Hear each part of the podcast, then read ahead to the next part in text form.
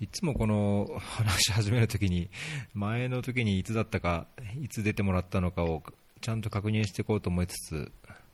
そうですね。忘れるんですけど、3月ぐらいでしたよね、多分ね。いや 3, 3月はないんじゃない？あ、2月ですか？あ、2月か。1, 1月あ、1月？あ、そっか。1月、1月。3月つい最近だから。そっかそっか。あ、そうですね。はい1月。下旬、1月中下旬ぐらいですね。はいうんはい。はい。そうすると、2、3、4。もう3ヶ月ちょっとですね。3ヶ月ちょっと。はい。はいそうですね。まあ、じゃあ少なくともクォーターに1回は、このペースで。すいません。いつもは私で。いえいえ、はいレギ。ュラーで。はい。えー、セコモさんです。お願いします。よろしくお願いいたします。はい。相変わらずです。相変わらず。なんかだけど、ね日本でリフレッシュしたような、はい。あの、3週間日本に一時帰国をしていて、まあ、あの、最初の1週間は仕事が追いかけてきてたので、だいうんぶ日本でも仕事してたんですけど、まあ、それ以外はほぼ何にもしないで、毎日あの、ご飯作って食べて飲んで寝るっていうだけをしてました。おおいいですね。ねえでも本をたくさん読めたので、まあ、それは良かったんですうけどね。じゃああんまり実家離れて東京とかっていうのもなかったんですか？あ、えっとね、え1回だけ1泊2日で行ったんですけど、もうそれぐらい？もう今回は本当になんか仕事の関係者に会いたくなくってう、ん。うん、なんかあの、昔からのお友達にだけ会って、東京で騒いで帰ってきましたけおど。おんいいですね。なんかリフレッシュできそうな。そうですね。でもやっぱり、なうん、日本に帰ると、どれだけこう、ね、認知で張り詰めてるのかっていうのが分かりますね。おおえ、うん。それは？どんなふうに、どんなふうにですか？いや、あの、とにかく携帯を見る、その回数が、すごい多いってなんか言われて。お、お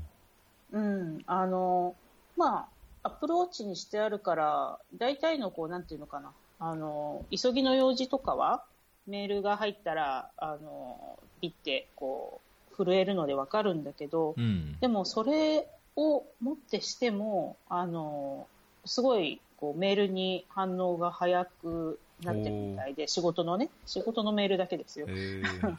で、それはやっぱりこうなんか、あの、うん、注意を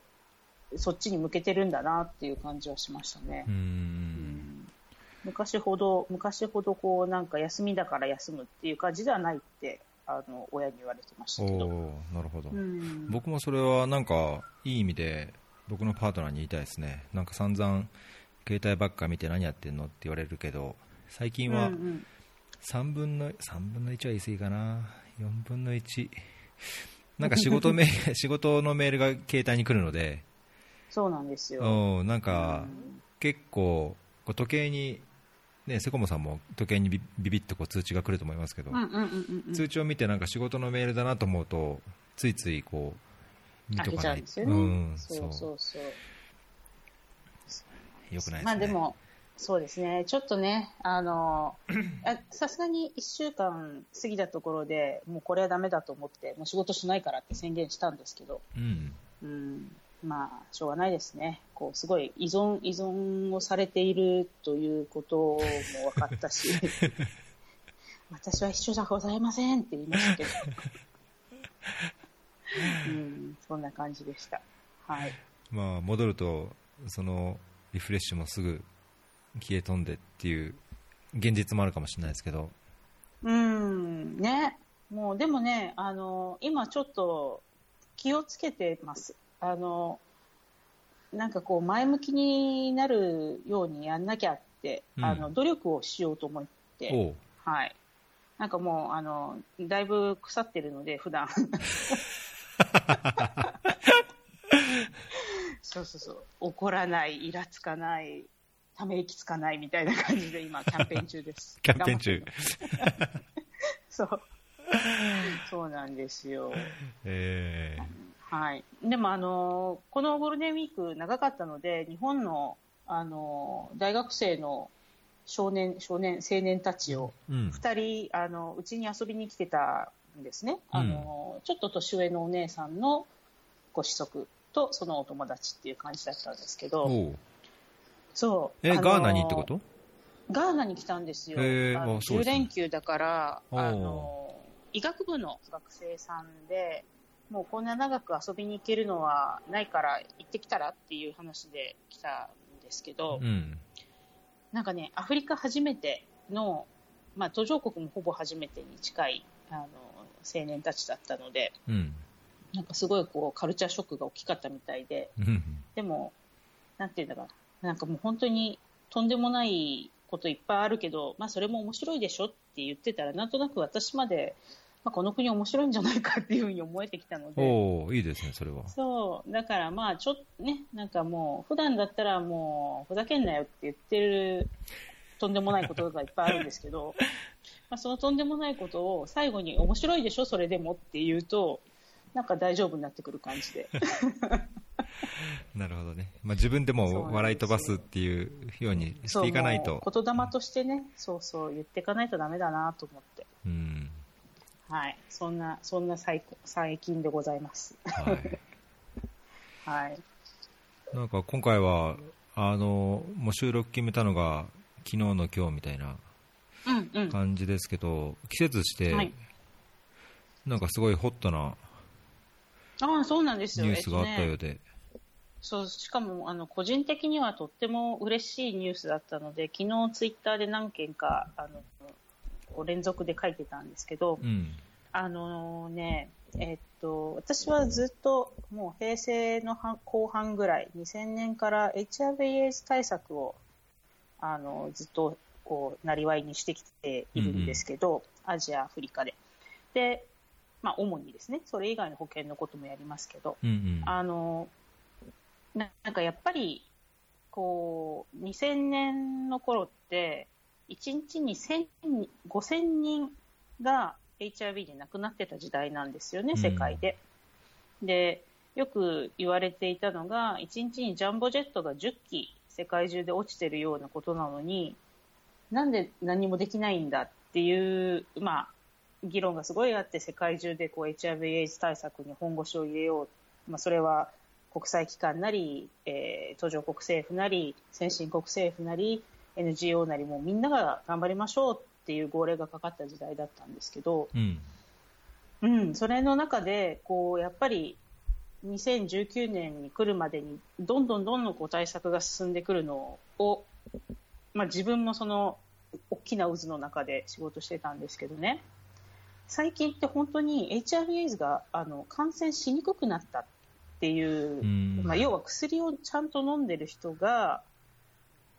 自分のウイルス量を下げられるので、まあ、たとえ、あの、コンドームなしのセックスをしたとしても、性的感染を、えー起こすだけのウイルス量がないっていう状態になれるんですね。ほうほでそれはもう本当に薬がすごく進んで、その治療のやり方なり、あのそれをちゃんと実際に服薬をするっていうね、皆さんのあの感染者の人たちの努力もありで、あの HIV ってなかなかうつんないあの病気になってきた。う。うん。まあ、薬さえ飲んでれば、かっこっていう感じなんですけど、それがね、あの、サイエンティフィックにちゃんと証明されたんです。うんっていう、えー報告が昨日、おと昨日、おとといかな、えっと、おととい発表のランセットの電子版で出てて、うん。もうなんか、エイズ対策業界は、うおーみたいな感じだったんですよ。うん。昨日なので、それがすごく嬉しくって、あ、本当になんかあの、今、U イコール U っていうキャンペーンをやってて、要は、 undetectable っていう、えー状態、うんウイルス量が検知できない状態まで薬で、あの、 manage ができていたら、イコール untransmittable っていうのが本当に証明されたとうん。いう、そういう日だったんです。なんかね、こう、すごいスティグマが、スティグマってなんて言うんでしたっけ、えー何？偏見？うん。偏見ですね。偏見とか差別とかがあって、その HIV 感染者の人たちが、なんだろう、もう本当に、その、感染をしたっていう事実以上に、それによって受ける差別で、こう、ものすごく病んでいくところをずっと見てきたものだから、なんかそうやってして、薬で、薬のおかげでもう、なんかほぼ普通の生活ができるっていうのすごいなっていうのを感じてね、ちょっと感動しました。あのうん、なんか本気で世界が動いた15年でこれだけ変わるんだなって。だからなんかいろんな、いろんなこう世界的な課題ってあるけど、いや、意外となんか本気になれば世界的うん課題って解決できるんだわっていうのを、こう希望を持てたっていうのがすごく嬉しかったですね。おーうんもうそうすると、じゃあまたこの世界に戻ってくる感じかもしれないですね。いやーね、どうですかね、わかんないですけど。いやいやいやいや、わかんないですよ。もう、なんか、開発業界とか言ってる場合じゃない気もしますしね。日本に帰ってたらね、日本の方がやばいって思いました。ああ、確かにね。うんなので、ただ、そう、エイズのことはもう本当に嬉しかったの。うん。うんその僕、そういう、いなんかこう、にわかかじり程度でしかないんですけど、その ARV、はい昔の ARV、今の ART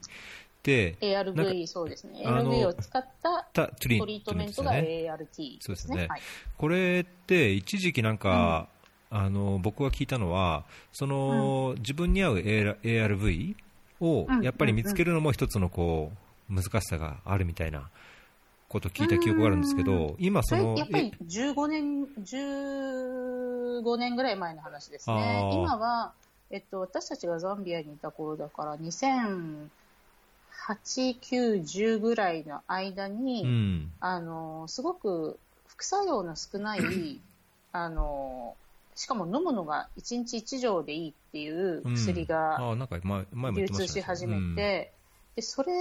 があのかなり汎用性が高かったっていうのがあって、うん。うんあのそれまでに副作用の強かった合う薬を探さなきゃいけないっていうのがあの結構楽になったんですよ。でただ薬ってやっぱり同じ薬を、えー5年、6年、7年って続けていると効かなくなるっていうのもあるので、うん。まあ、その後はこうちょっとずつこう違ういわゆる汎用性の高い薬から違う薬に探していかなきゃいけないっていうのはあるんですけどね。うーんなるほど、そうそう。そっか、じゃあ15年前だと本当、そうですね、僕、インドにいるときに、草の根無償の移植委託のコンサルというか、契約でやってるときに、インドで確か当時、世界で4000万弱の中で400万近くいたのかな、ムンバイ、ムンバイというかインドに。そうですね。でまあまあ、そこまでいたかな。確かしれない。400万弱ぐらいだったと思うんですかね、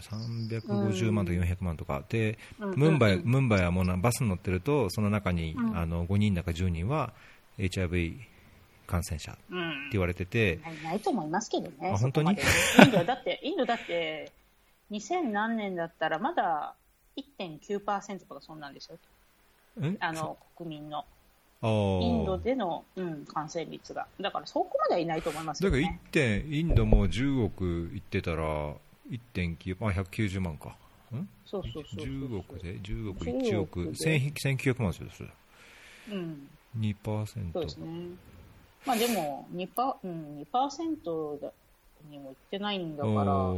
ムンバイでバスで、あ、そっかそっか、100人ムンバイだけでそっかそっか、ムンバイで行ったらそうですね。うん。それ、その時にだけど、なんか草の根で、全うん然うん。エイズとか保険とか知らなかったけど、その要請を出してきた NGO がその、N えー、とエイズ対策、まあ、その啓発と、まあ、感染者へのこう支援とその啓発をやってるところで、うん。なんかその時に、なんかそういう ARV の話を聞いたそうですね。記憶で、うんその頃はなんかそんなこと言ってましたね。まあ、お金の問題もある。るけども、あの服用できても合う合わないがあってとかってなんか、うんうんうん。そう。だから、すごいなと思って、もう、あの、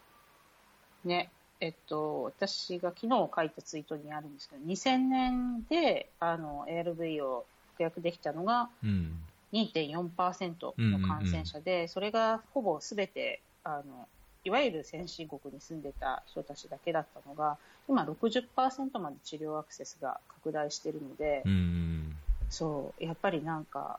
うん、世界が本気で動いたら、そこまでいけるっていう感じですね。なるほど、これやっぱりグローバルファンドのおかげですか？ええまあまあ、グローバルファンドはあの受け皿だけであって、うん、もうそれはお金を出してくれた、もうありとあらゆる政府やらビル・ゲイツさんだら、うん、もういろんな人だと思いますね。なるほど。うん、そうなんです。まあ、まあ、まあ、それでも足りてないんですけど、本当にね、あのパンデミックを終わらせるっていうところまでには行ってないけれども、うん、でもいやちゃんとこう製薬会社も努力したし、それをインセンティバイズするなんかあの仕組みもあったし、うん、そういうのはすごいなと思いますね。なるほどね。これ、うん、そのもう科学的にランセットでもこう出されて、うん、あのそのこのハッシュタグにもあるその U イコール U, U はい、U イコールこれがもうその科学的にも証明されたのとなってった今となっては、はい、ますますこれがその ART 服薬治療アクセス率が上がるっていう期待ができるんですかね？そうですね、まあ、ただ今あの、うん、結局は今って感染が分かったらもうすぐ服薬しましょうなんですよ。発症する前からもうずっと服薬を始めようっていうことなんですね。で、うん、つまりそれって発症するまで待ってたらその間にうつしちゃう可能性があるので、他の人に。そのうつせないぐらいにウイルス量を最初からあの低くさせましょうっていうのが、あのまあ、その今の流れなんですね。なんだけど結局自分が感染してるか否かが分かってないと、そういうサービスにアクセスできないので結局今60%まで治療アクセスが拡大って言ってるけれども、うん、結局感染していることが分かっている人が60何パーセントしかいないわけです。70%とかしかいないんです、うん、だからその残りの自分が感染しているっていうのを知らない人たちを見つけることが今はすごい大事っていうふうに変わってきてますよね。うん。まあ、だけどそれはこのちゃんとあの服薬してあの、うん、処置をしておけばもちろんもう死ぬような病気でもなくなるし、あの、うん、そういう感染っていうのも防げるっていうのになると、まあ、そのリスクのある、まあ、潜在的リスクのある人たち、まあ、普通に、まあ、僕らもそうかもしれないけどその、ちゃんと検査をするっていうインセンティブみたいなものも増えそうな気はしますけどね。そうなんですよ。であのー、そのなんかこうえなんだろうもうすぐに死んじゃう病気と思うからそんなことは知りたくないっていう人は多かったわけですよね。まあまあ今でもあのうちの国にはおりますけれども、うん、そんなあの死刑宣告をわざわざ聞く必要はないみたいなことを言う人いるけど、うん、あのなかなか死ななくなった病気なのであの知っといた方が得ですよっていう言い方ができるようになるんですよね。うん、薬さえ飲んでればもうなかなか死なないしなかなかうつさないし、ね、だから、とりあえずあの自分のステータス知りませんかっていう感じで軽く言いやすくなるので、それはねやっぱり違うみたい。うん、そうですよね、まあ、そのスティグマっていうさっきの対人関係上もその感染してるからって、いや、うつるからじゃなくて感染しててもそのうつる危険性はもうないほとんどないんですよっていうようなことがあればね、そうですのアウトカムすること自体もそこまでその社会的スティグマにはななり得ないかもしれないそうなんですよ。あのたまたまあの私のお友達でもあの HIV 感染をしている男性と、えー、お付き合いをしている感染してない男性のゲイカップルがいるんですけど、うん、そこなんかはもうあの薬飲んでるから基本大丈夫ですよみたいな感じで、だから何？っていうような、うん、あの僕アンディ、アンディテクタブルですからみたいな感じで、あじゃあいいねって言いながら、普通にそういう会話をしてます。なるほど。うん。なので、あ、なんか本当時代って、いや、15年で変わるわって思ったのが、ちょうど昨日ですね、それが。すごいですね。なんかジェネレーション変わる前にも、そうなんですよ。ね、だいぶすごい早い感じが。本当にそうなんです。だって、ね、あっという間ですからね。うん。そうなんです。いやそしたらやっぱり、あれじゃないですか、なんか前回エピソードでこう、今まで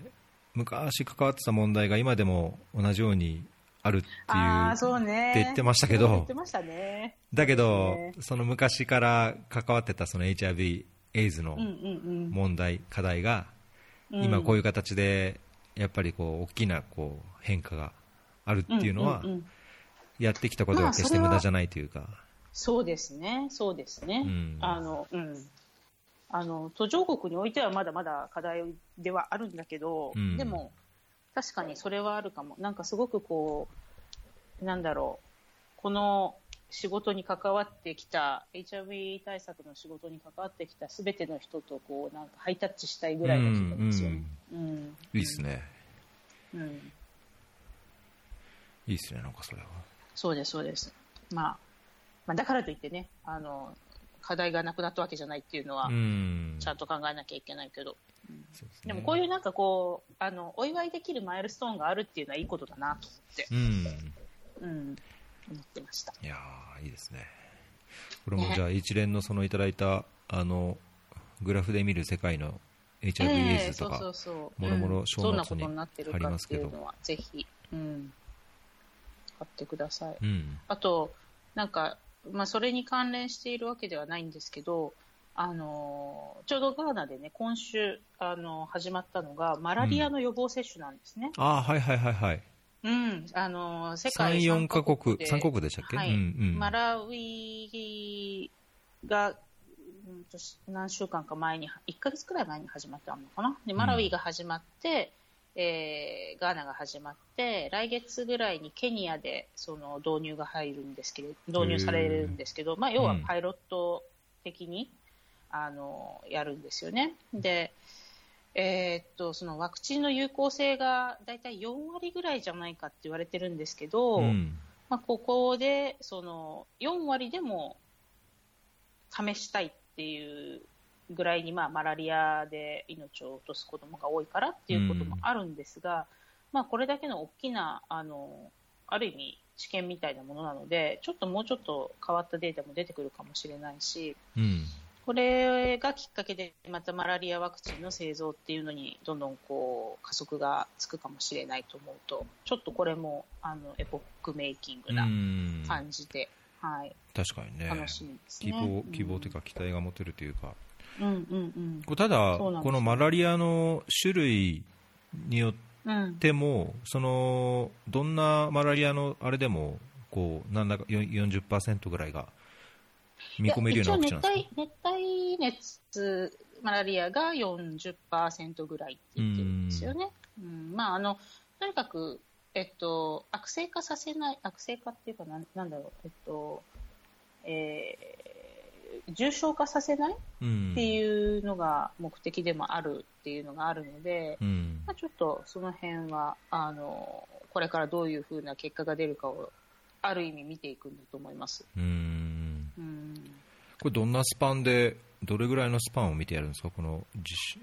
確かね確か今回のじあの実証実験みたいなのは2年でまずやるんだと思うんですけど、うん、うん、あの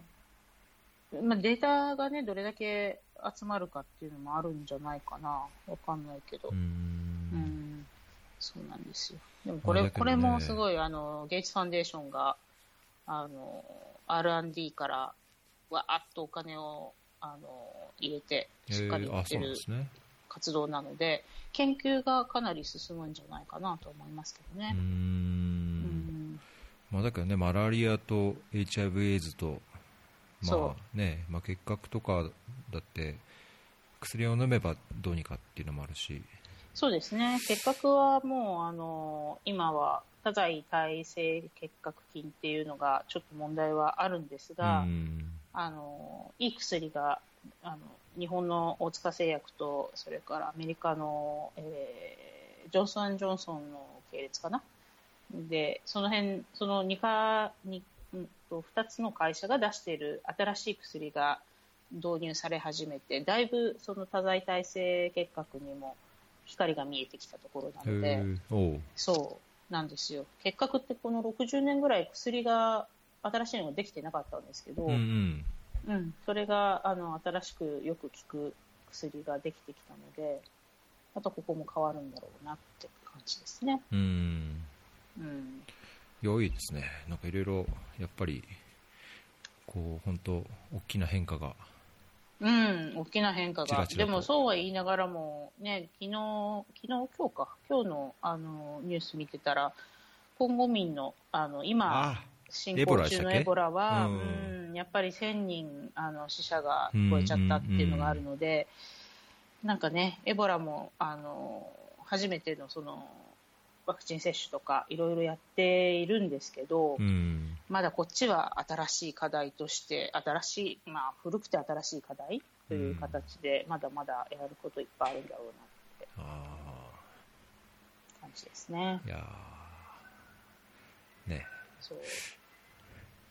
や、でも保険、やっぱりこうやって考えると保険面白いです。ほら、ほら、いや、そこに振ろうかなと 思ったんですけど。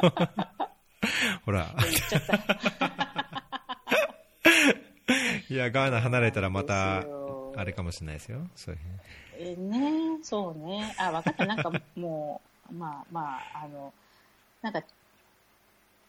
ちょっとね、今自分で言ってて思いました。私、あの、好きなんだ今使なみたいなってる、ううんん、今使ってるね、分野が好きじゃないのかもしれない。ああ、あ、その今の TOR がってことですか？そうそうそう。まあ、あの、得意なんですけど、あの、システムの方をいじる方なので、まあうん、法律を作ったりとか、あの、保険は面白いんだけど、うん。今はそういうなんか政策の方にがっつり仕事をしているので、なんかあの目の前で何かがこう好転していくところを見れないうん。のがちょっと合わないんでしょうね、きっとね。合わないっていうかつまんないんでしょうね。うん。なんかこういうことやったらこんな結果が出ました、イエーイってやりたいんだと思う。ああ、じゃあそうするとアドバイザーとかよりもやっぱりそのプロジェクトとか、そういう。とは言いながらね、プロジェクトは私あんまり長くはやってないので、アドバイザー的なことの方が多いんですけど、うん。でも、その、例えば、エイズ対策とか、結核対策んとか、予防接種っていう、その、なんか、実際にサービスデリバリーを支援しているときって。自分がやってなくくても、自分が関わってお金をつけたりとか、モニタリングを手伝ったりとか、そういうことをやっている、あの、事業で結果が出るっていうのが見えやすいんですよね、サービスデリバリーに関わると。でもそれがないので、いやーとかでなんか予算を2割増やすためにどういったこうなんか政策提言をした方がいいとか、なんかそういうこととか大事なんだけど、だから何っていうところで、ちょっともやもやっとしてるんだと思います。なるほど。まあじゃあ、その、わかんないですね。帰ってくる。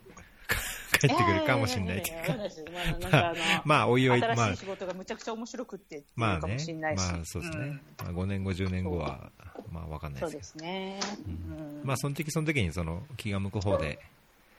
そうなんですよ。やっていければねでありがたいことにね、もうあの、仕事を転々とすることは慣れているので、なんか、やってみてそれからでいいやっていううん感じ。。うん。そうなんです。戻りたくなったら戻ってきます。そうですね。その時怒られそうだけど、そんなこと言ってると。うん。まあ、しょうがないですよ。そうなった時は。そうですよね。そう。はい。はい。まあ、そんなところで、はい。うんエイズ楽しかったです。昨日ねは。えいやーよかったですね。うん。なんか、どんだけのその、こう、こう認、認知度があるのか、ちょっとわかんないところでありますけど。はい。まあでも、そうですね。あの、いや、あの、日本人の方でも、あの、HIV さん亡くなったわけじゃないけど、病気として。うんだけど、だいぶなんかこう、恐れる必要のない病気になってきたなっていう、そういう、はい、転換点です。うん。いいですね。はい。はい。なんですかね。今日は、なんか、前日、準備の割には、他にも、てんこ盛りなネタがありますけど。そうそうそう。なんか、うーんと、そうなんですよ。ちょっとね、あの、この間の、えーと、ちょっと前かな、えー教育の分野でのジェンダーのお話をされてた回、畠山さんの回かな。はい。そう、それを、あの、聞いてたときに、あ、なんか教育と比べると保険ってすごい、国際保険の分野に関しては、もっとなんかジェンダーのプロフェッション、保険とジェンダーのプロフェッショナルっていう人たちと、すごい多いんですよ、もっとね。あの、教育全然いないとかおっしゃってたけど、うん、もうなんか、ちゃんとジェンダーを考慮に入れたルートコースアナリシスなんて、もう私が2000年に仕事始め、あの国連で仕事始めた時には全然普通にやってたんですけど、みたいな感じで、ちょっとびっくりしたんですよね。うん。なんか、え、教育ってそんな遅れてたんだっていう感じで。なので、えー、面白いなと思いつつ。うん、まあ、必ずしも全ての分野の国あの保険政策、保険サービスデリバリーにおいて、ジェンダーが、あの、こう、なんですか、メインストリームされてるかって言ったらそうではないですけど、でも例えば家族計画とか、うん、うんうん、えっと、それこそジェンダーベースバイオレンスに対する対策とか、HIV 対策とか、えー、ご証券とかっていうところはもうすっごい、もうずっとやってるのに、なんか、こんなに温度差があったんですかっていうのを初めて知って、面白いなと思ってました。なるほど。うん、まあ、水なんか多分もっとひどいと思いますかね。水。でしょうね。まあ、衛生、まあ、ウォッシュで、サニテーションハイジーンまで行ったら、もう少しジェンダーセンシティブな感じはしますけど、まあ、僕がもともと関わってたその JICA の水って、まあ、あんまり衛生ハイ、まあ、ハイジーンとか衛生あんまなかったので、まあ、本当水道的な水の方は本当もうちょっとマッチョな、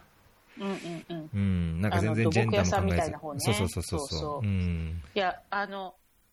まあね。どこがその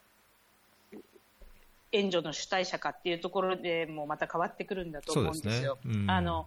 まあ、変な話だけど、JICA が作っているあの上水道整備とかあの本当にインフラのプロジェクトとか、うん、あんなのってあの指標の取り方がもったいないなっていうのがすごい多くって例えばあのこれは前にいた国であったことなんですけどあのちゃんと上水道整備をすることによって子どもの下痢ってすごい減るじゃないですか。うん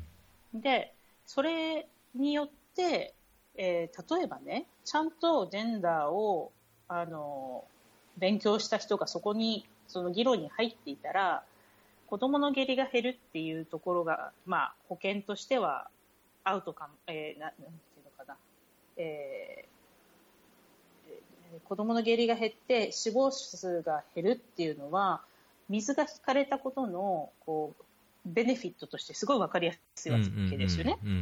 でそれが一つで、えっと、水道がきちんとあの整備されることによって女性の家事労働時間が減るんですよ、明らかに。でそれによって例えば女性のあのなんですか社会貢献まあそのえー、労働ができるとか労働しに行く時間ができるとか、えー、それからなんだろう子供の世話をする時間が増えるとか自分が勉強する時間が増えるとかそういったことってそのジェンダーの視点から取れる指標なんですね。うん、で水をやりました衛生が向上しました万歳だけじゃなくて水をやりました衛生が向上しましたついでに女性のあの、えー、家事の時間が解放されました。それで家庭内での男女のその、えー、な無償労働のバランスが改善されましたとか言っていいんですよ。うん、もう全然言えるケあのデータが取れるはずなのに、そういうの何もやらないんですよね、日本の無償だと。うん、そうで、うわ、もったいないっていう話をこの間ちょうどしてたんですけど。そうそうそう。一応ね、一応計画の時はね、みんな話すんですよ、それ。そうでしょ、でも、うん、あの、データ取るのに。取らない、そう。そう、取れる人がその舞台にいないから、取らないんですよ。そう。データアベイラビリティがないからって。でもそれをやってる以上、やってるのが続くと、もう全然なんか、あの、ね、こう、水道を作ることによって、その国のジェンダー課題の、えー、解消にどれだけ貢献したかって、すごい日本が言えばいいことを言えなくなってるのがもったいない。そうですね、確かに。ね。確かにそう、まあ、まあ、都市水道なんか特にね、その多分劇的な上下水が整えば大きな差は出るんでしょうけど、村落は、村落の場合だと、同じようにその計画、まあ、プランニングの時にそういう話はして、一応なんか、まあ、中間評価とか、まあ、特に技プロとかになると、うんうん、一応なんかそのジェンダー的なところその労働のところと健康のところの取ろうとはするんですけど、そうそうそう。まあなんかねいまいち既存のデータがないから取れないんですそう、まあ、どうにかフォーカスフォーカスグループとかでやって本当、かいつまんだものだけあってなんか全然大きなデータが取れずにあの、うん、なんか事例だけケーススタディ的なものです。べ、て終わっちゃうみたいな、うん、うん、そこはなんかもったいないですよね、本当にね。そうなんですよね。まあ、あの、ね、えっと、地域によっては、その、村落で水を、村落給水をやることによって、水場に行かなくてよくなったから、えー、レイプが減ったとかっていうのってあったじゃないですか、うん、2000年代前半ぐらいって。でもなんか、この間、なん、なんで読んだのかな。なんかで読んだときに、その、うんと、井戸があるところには女が来るって分かってるから、それを狙ってくるっていうレイプ犯が最近いるみたいなのも読んだりとかして、あら、これちょっとどうなんですかって、ちょっと思ってました。おそうね、確かになんか、そうそうそういう GBB 的なものはやっぱね、結構深刻ですよね。そうなんです。で、まああの、そのね、結局、えっ、ー、と、電気、電気というか、あの、夜の明かり、えー、夜に、まあ、夕方から夜にかけての、あの、街の中の明かりの数っていうのが増えると、レイプって減るんですけど、うんうん、まあ、それと似たような感じで、水が、その、村落給水とかができるようになったら、レイプのケースが減るっていう、こう、相関があったはずなのに、今どこ行ってんだっけ？とか思って、ちょっとね、読みたいですね。探したい感じ。そうそう。村落ではあんまやってないかもしれない。ですけど、あの、僕の今やってる緊急人道支援、イマージェンシーヒューマニタリアンではやってますね。うん、もうそれが、あの、ミニマムスタンダードなので、トイレ作ったら男女分けて、かつライトをつけて、で、そのアクセスしやすいところでっていうのは、まあ、ミニマムスタンダードですよね。はい。うん。あの、それをね、議論してた2013年ぐらいかな？の時に、そうそうそう、あの、えー、赤十字の方がすごい言ってたのを思い出します。うん、それジュネーブでなんか議論したんですか？ジュネーブにいた時に、そうそうそう、たまたま飲み屋で近くに座った人が。あ、飲み屋で？そう。あんた見たことあるよみたいな感じで、あ、この間のジェンダーのミーティングにいたよねみたいな話でやってたんですけど、えー、何やってんの？って聞いたときに、その、エマージェンシーセッティングで、あの、ジェンダーベースバイオレンスを、まあ、要はレイプケースを減らすためにどうすればいいかっていう、あの、ガイドラインのディスカッションをしてるんだ、みたいなことを言ってました。おうん。で、それでその、そそうそう、ソーラーをどれだけつけるかとか、うん、あの、なんだっけ、えー、トイレの周りにソーラーパネルをどれだけつけて、電気を確保するかとかね、うん、ランタンを配るのはどうするかとかね、うん、なんかそういう話をしてましたね。いやいやいや、そなんかやっぱね、イマージェンシーの、その、クラスターの、やっぱり、うんうん、あの、あれがジュネーブにみんな集まってるんで、そうですね。そう、そういうガイドライン作りとか、その、保険と、水衛生とニュートリッションのこう横のつながりをどうするかみたいなやつとか、ですね、うん、ジュネーブはなんかそういう点では面白そうですかね。面白いですね。えっと、グローバルファンドも、あの、一応、その、いわゆる紛争国とか、ポストコンフリクト状態の国とかには、もう、あの、えっと、HIV、TB、マラリア対策っていうのも、全部もう、うん、あの、緊急支援の、あの、専門の組織にお金をつけるんですよ。なんか、こう、パラレルでプログラムをやったところでうまくいかないので、やっぱりその全体として水保健衛生をやっている例えばあのレッドクロスなりあの他の組織なり、えっと、ななんだろう、セーブ・ザ・チルドレンなりっていうところにあのお金をつけるときに一緒にそれそういう活動の枠組みの中でマラリアのあの何？えー、蚊帳を配布させる仕組みを作るとか、うん、なんかそういう形で支援をしてるんですよね。なるほど。なので、うん、そう意外とね、あの、緊急支援の国は、こう、クロスセクターな、枠組みがすごいいっぱいあって面白いなと思いますよね。確かに。そう。まあ、私はなかなかその、なんていうんですか、緊急支援畑には関わってなかったですけど、うん、面白いなと思って見てました。うん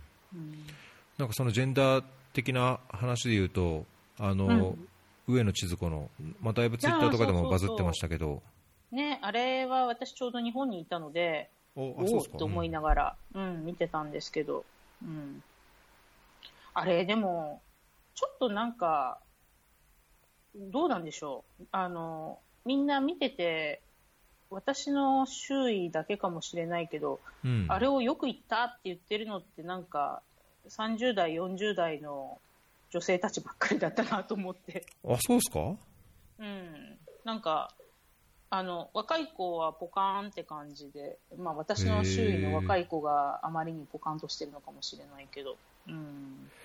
なんか、あんまり響いてないけど、称賛してたのは、30代、40代の働く女性たちが多かったような気がしますけどね。ああ、わかんないな。まあ僕のツイッターの中では、比較的、こう、まあ好意的以上に、やっぱりその、なんだろう、そういう置かれてる環境だからこそこうできることがある、まあ、そうみんながみんなそうじゃないっていうのに、こういろんな立場でなんかこう共感というかこう響いてる感じはしなくはなかったですけどね。そうですか？うん、わかんない。それがどんだけの、その全体で、ね、どの程度のこう、こうポジティブな反応とネガティブな反応のあれだったのかわかんないですけど。そうですね。うん、僕にとってはもう、もう本当素晴らしいっていうか、うん。うん。そうでしたか。いいと思いましたけどね。ね、っていうか、だけど、僕、ちゃんと全文読んでないんですけど、なんかかいつまんでしか読んで、斜め読み、ぜひ読んで、ぜひ読んで、今、あちこちで、あのていうか、東大のサイトにありますよ。あ、そうなんですか？音声はないですか、音声。音声はね、出てない。出てないと思います。なんかやっぱ、ポッドキャストやる、ポッドキャストやる人間としては、音声でこう、声のトーンも聞きたいあそうですね。そうそうそう。あれね、上野さんって、あの、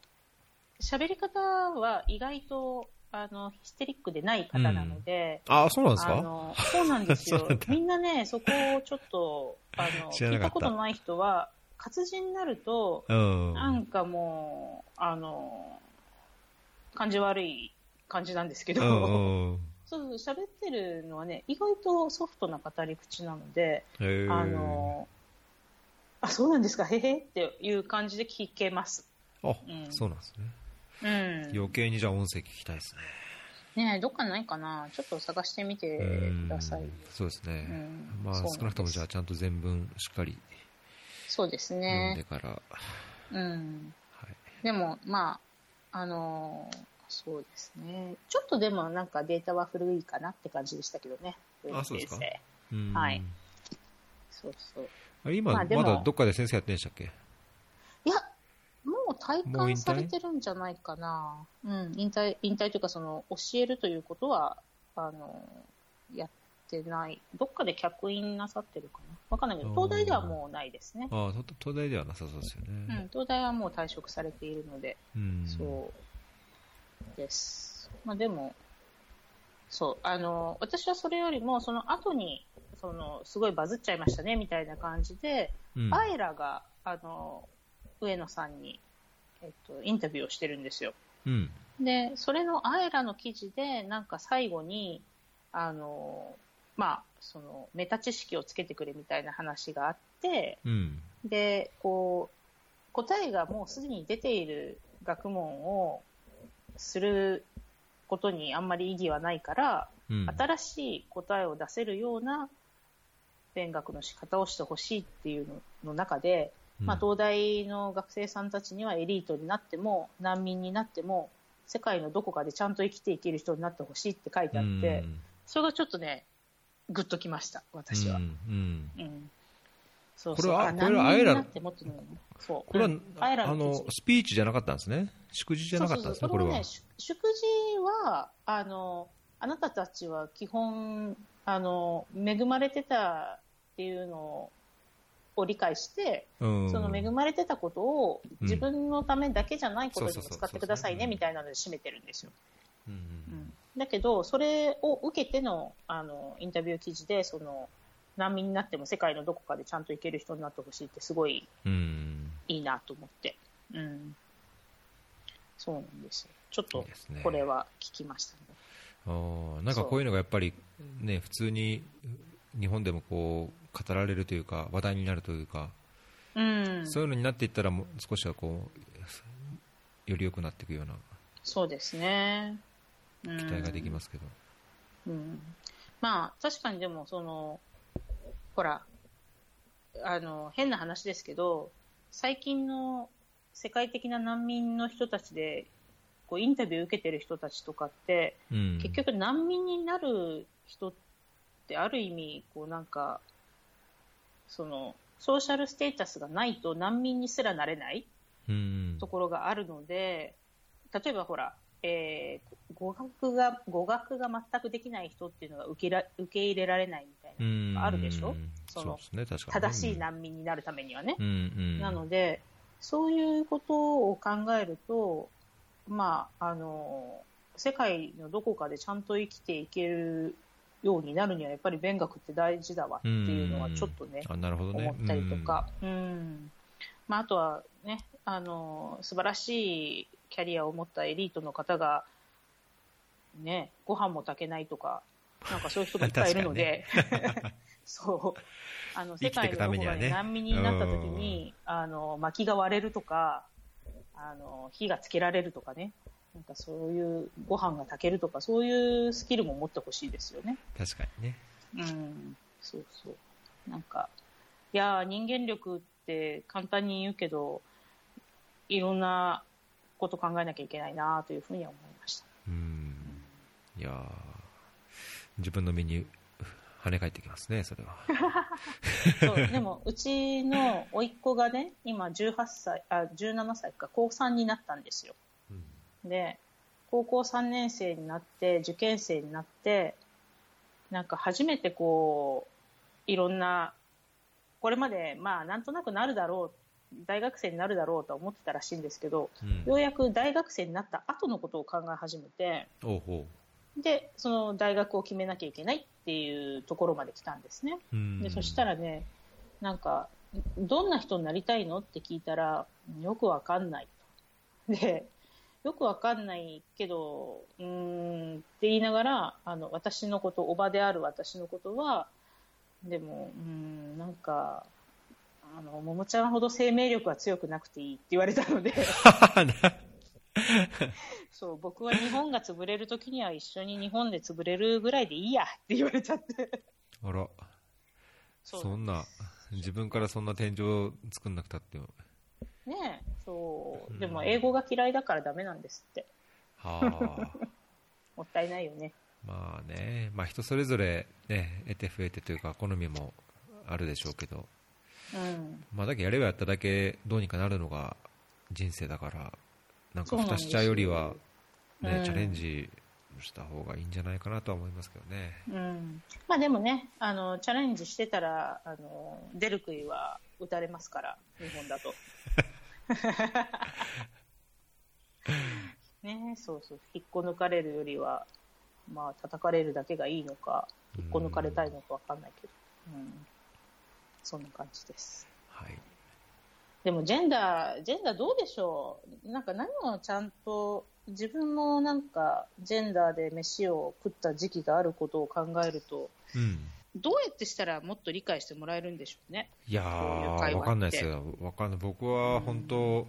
ジェンダーって分かってるつもりで、分かってるつもりというか、分かりたい、まあ、ど僕はどっちかっていうと、フェミニストじゃないけど、ななんつうのかな、もともとなんかそういう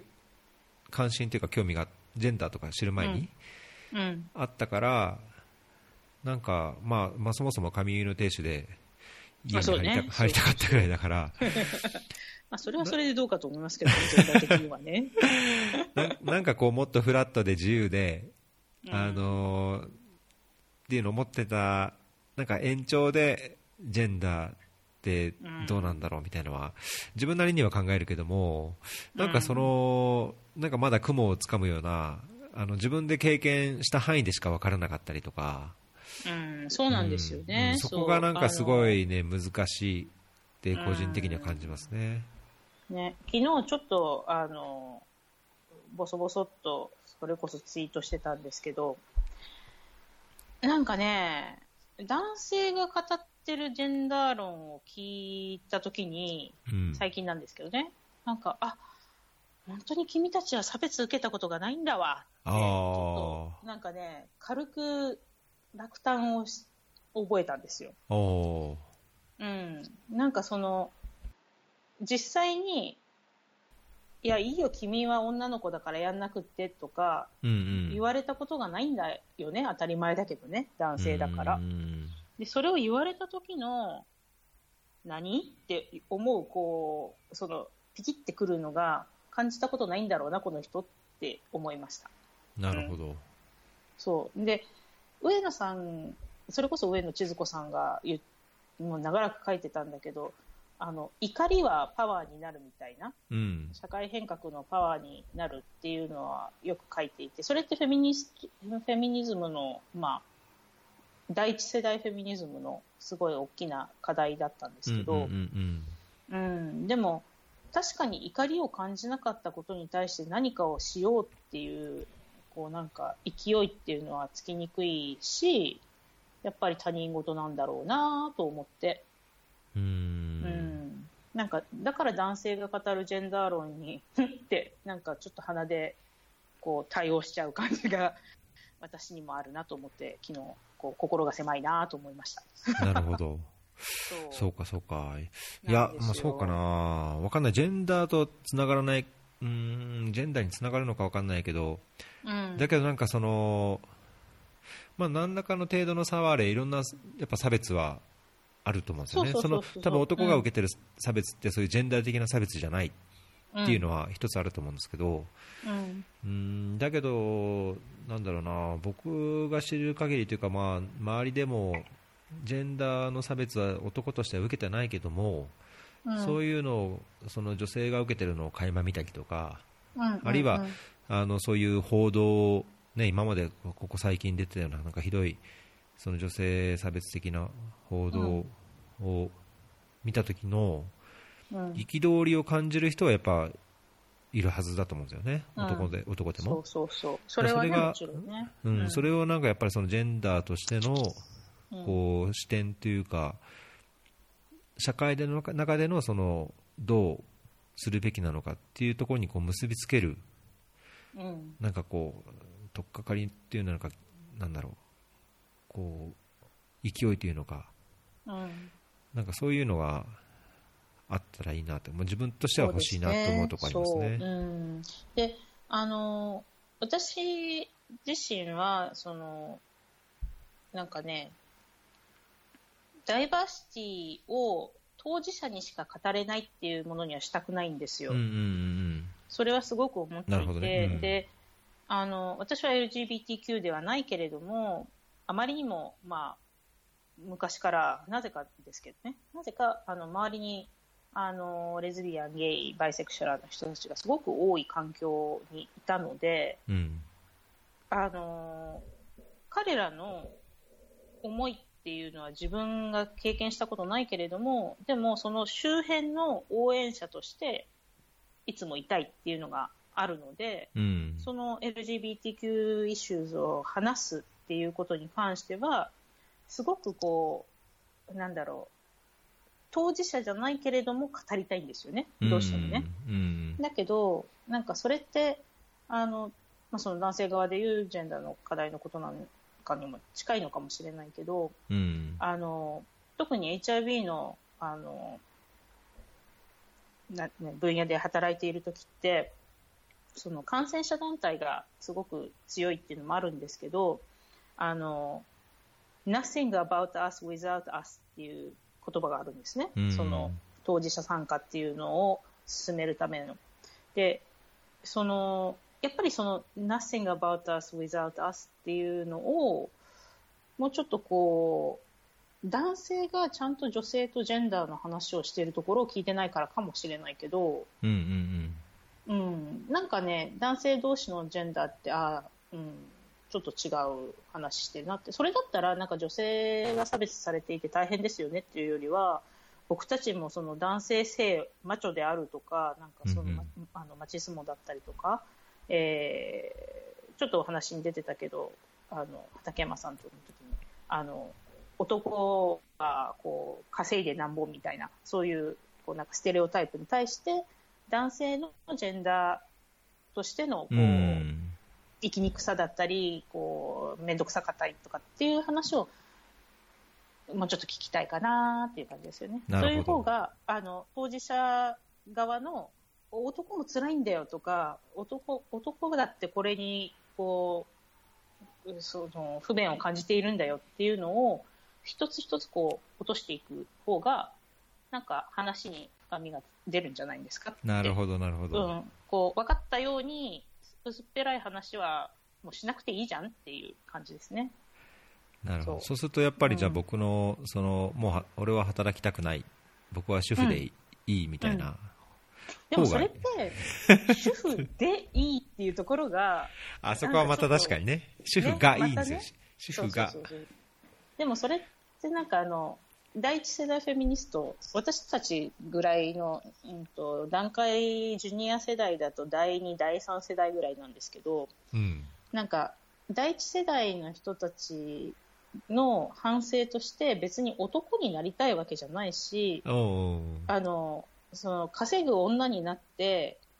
稼がない男を主婦にしたいわけでもないっていうのが、うん結構なんかテーマになってた時期があったんですよね。なのでこう立場を逆転することによって搾取のそのシステムは変わらないっていうのは全然よろしくないので、うん、確かにそうですね。うん、そう搾取とか我慢とかね。そうそうそう、だからまずなんかそれはちょっと違うんじゃないのという気はしますね。主婦になりたいっていう、うん、まあまあ主婦になりたいなんて今時ほらある意味あのお姫様になりたいっていうのと同じぐらい 現実味はないですからまあそうですけどね。だからぼ僕の、うちの場合は、その、ね、パートナーはもう働きたい。いや、働きたいなら、いや、俺、家入るよ、みたいな。うんこう、まあ、もともとはそうだったんですけどね。結果的には、ちょっと違いがありますけど。うんうん。まあ、だけど、その、セコモさんは来れないですけど、あの、夏のミートアップで、うん。その女性と男性のジェンダー議論をしようと思ってたんですよ。しようと思ってたんですよ。まあなんかでもあの正直に言うと結構大変ですよ、あ、本当ですか？うん、あのねいややっぱりねジェンダーってあのフェミニストセオリーを学んだ我々としてもあの大っぴらに語るのってすごい難しい。うん。うん、あのなんか結局パーソナライズポリティカルだしそのやっぱりね自分の経験がすっごいジェンダーの視点にはこう大事だし影響がものすごい強いのでうん。なんかね地雷踏みやすいんですよいろんな。うんど地雷というあの？いや僕分かってますっていう感じに聞こえちゃうっていうのをなんかさっき言いましたけど、うん。あの、なんだろう。いや、こうこうこういうことで苦労されてると思うので、それを助ける人になりたいですみたいなこと言われると、なんか、いやいや、そんなこと頼んでないからとかいう人がいたりとか 出てきて、そう、なんかね、難しいの。うん、あの、議論するのが、こう、数が多くなればなるほど難しいし、1対1はもっと難しいし、うん、なんかね、いや、やっぱりすごい個人的なことなんだろうなって思います。うんまあ、そうするとやっぱりそれを社会の中でうん。どうこういい形で反映させていくかっていうのはやっぱり難しさがありそうですね。難しいですね。その、結局、だから50年経っても、なんかね、こう、日進月歩というわけにはいかないっていうところがあるんでしょうけどう、ん。うーん、だってもうほら、あの、何、選択的改正の、あの、えー、婚姻の時の、そうそう、夫婦別姓のこと？なんかだって、同じ議論20年してるんですよ。だけど、もうね、あの、なんか進まないの、議論が。だって嫌なんだもんって言われちゃって、あの、バンってこう閉じられちゃうと、もうそこから何も進まない感じになっちゃって、うん、でもだって嫌なんだもんの理由を聞かせてちょうだいっておじさんに言うと逆ギレされるから、っていうのが、うん、私90年代に、あの、別姓を進めようという、いわゆるムーブメントみたいなの、その当時のね、ちっちゃいやつを、あの、参加してたんですけど、だから自分も事実婚だったし、だけど、結果としては、なんか今と同じことをずっと言ってるんだなって感じですね。うん。だから選択的であるって意味は嫌なんだから嫌も認めますよって言ってるのに。そうそうそう、ね、何が嫌なんですかね。分かんないですけど、ね、お前は別に変えなくていいんだよって言ってるのに制度制度を変えることに対してその嫌っていうそこが根本的にまず分かんないところですよね。何なんでしょうね、でもその人たちって、まあ、その反対をしている人たちの議論もなるべく聞こうとは思うんですけど、あの説明してくれないんですよ、なんでダメなんですかっていうのをね。で、やっぱりだって嫌なんだもんで終わっちゃうから。いや、だからいいんですよ。いや、いや嫌なんだから。嫌なんだから、どうぞ、嫌なんだからどうぞ。ね、だけど嫌じゃない人のために、それを、あの制度を作りましょうって言ってるだけであなたの嫌を別にねじ曲げるつもりはないんですよっていうのが選択的な意味じゃないですか。ね、そうなんです。本当そういう人はもう本当どっか早く行った方がいいですよ。うん、あのニュージーランドのニュージーランドじゃないかな、オーストラリアか。オーストラリアで同性婚を認めるための、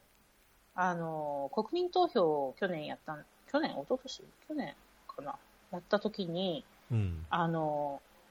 その、反対している人に向けてメッセージを出した政治家のあのビデオクリップが結構流れてたことがあったんですよ。あ、ね、うんうんうん、あれがなんかすごい、あの、同じようなことができるといいなって思ったんですけど、私が、あの、まあ、ゲイである私が男性と結婚をしたいと思うことがあなたの人生にどれだけ関係ないかっていうのを説明するんですよね。うんうんいやそうそうですね。ただあのあなたの結婚には変わらないしあなたがえー、自分の息子さんにに対してゲイのおっちゃんが言い寄ってくるんじゃないかって心配してるのであればそんなことは全くないのであの心配ご無用ですよっていうような説明なんですけど、うん、なんかねあれあれ良いんですよね。すごいこうただ私があの認めてほしいっていうことを認めてくれるだけでいいですっていう、うん、なんかそういうメッセージ、うん、がなんかできるといいんだろうなと思いつつ、日本じゃそれも聞いてもらえないんだろうなと思ったり。うん、まあなんかそのメッセージの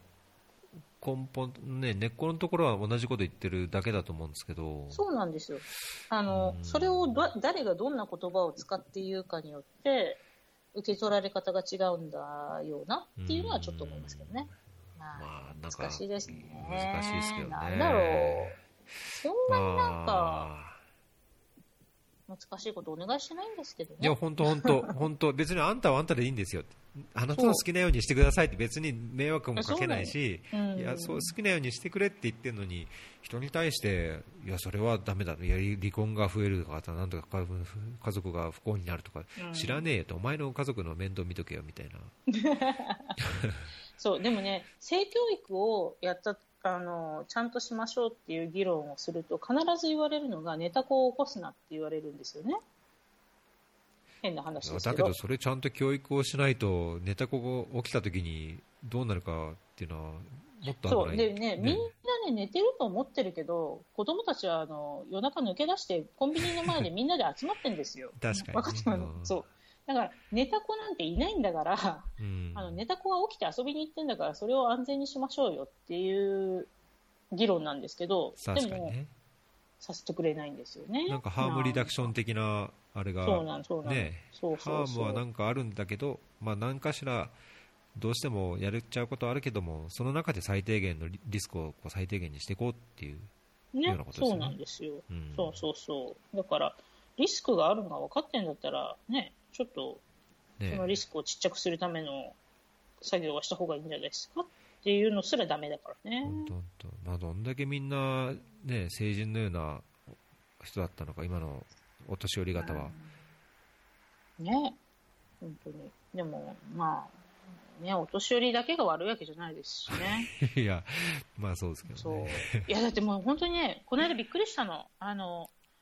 二十何歳の、あの、日本の男性がテレビ、こう、インタビューみたいなのに答えていて、ええいや、それは僕は男ですから、みたいなことを言ってるんですよ。あなんか、うん、僕は男だから何？みたいな感じで。すごいね。いや、なんかこんなうん時代錯誤な発言をしちゃうんだとかあ。思いつつ、うんわかんないですね。まあなんか再生産は、まあそうですねそううん。まあ、ある程度のそういうね、あのどうしてもそういう、なんだろう、まあ、僕が、まあまあ、多分セコモさんと似たようなその考えと違う人は、絶対いつの時代でもいるでしょうけど、いるいる、そうそうそう。ん。まあ、ただ、なんかその日本の僕はやっぱりそういうマスメディアというか民放的なうん。報道のあり方もなんかちょっといいけないところあるかなと思いますけどね。うん。いや、でももうほらマ、スがなんかそうなっちゃうと。どうなんでしょうね。わかんないけど、なんか、うんなんか言い始めるといっぱい P が使わなきゃいけない 話が出てくるから、やめとこう。今言い始めたことをやめます。そうそうそうそう、僕も飲みました、ぐっと。今日はちょっと言い過ぎたなピーっていうのがいっぱいあるからええ